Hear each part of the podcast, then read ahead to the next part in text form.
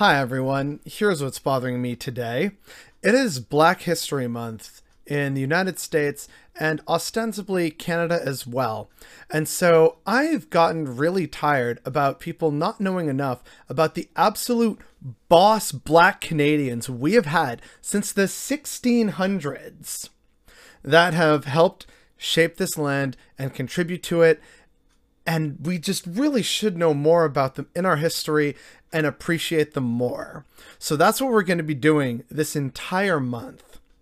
And so we're going to start off today at the very beginning with the first black person known to have visited Canada.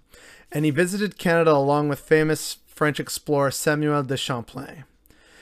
The earliest known black person to have ever visited the shores of what would become known as Canada was Mathieu da Costa. Now, Mathieu da Costa is kind of a fascinating and elusive figure. He was actually a free man, but he was kind of bartered back and forth between various different European powers to serve as an interpreter.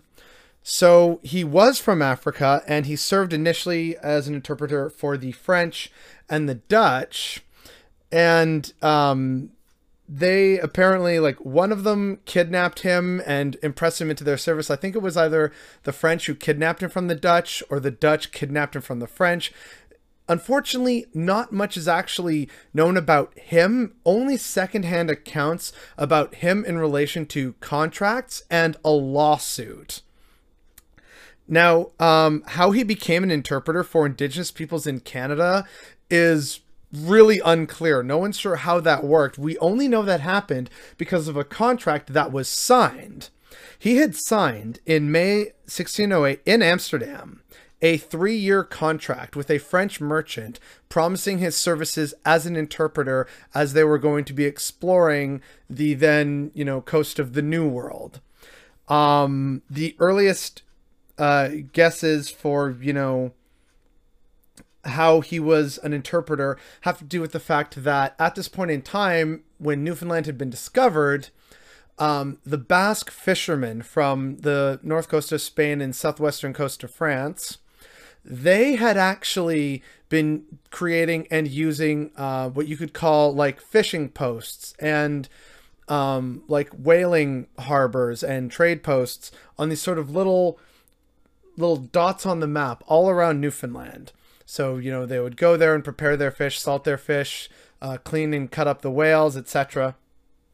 That's what they would do. And so, what they believe happened was, again, with the indigenous Beothuk and also Mi'kmaq and Innu and Montagnais and various other native groups around that area, they suspect that what happened was there was kind of a pidgin language that evolved that allowed them to function, you know, and and help establish trade between these various different peoples and it's believed that Matthew da Costa, being familiar with some of these languages, probably would have been seen as being very useful for future expeditions elsewhere on the continent. Um, so yeah, his his three year contract basically said that he will serve as an interpreter on voyages to Canada, Acadia, and elsewhere.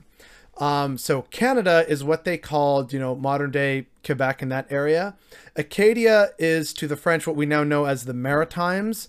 And then you have, of course, Newfoundland, which was Terre-Neuve, and elsewhere could have been who knows where. And unfortunately, that's really all we know about Mathieu da Costa outside of, you know, lawsuits and terrible words issued against him. Uh, someone sued him because they claim he was in violation of a contract. Another lawsuit uh, was suing against a different merchant for claiming that they kidnapped him and his, uh, you know, employee because they wanted him as an interpreter. And that's really where the story ends, which is very unfortunate because Matthew da Costa is confirmed as being the earliest known black person to visit the shores of Canada. And he did so not as a slave, but as a free man and serving a very useful purpose as an interpreter. He's a fascinating figure, and I wish more people knew him, and I wish we knew more about him. And the fact that we don't is definitely what's bothering me today.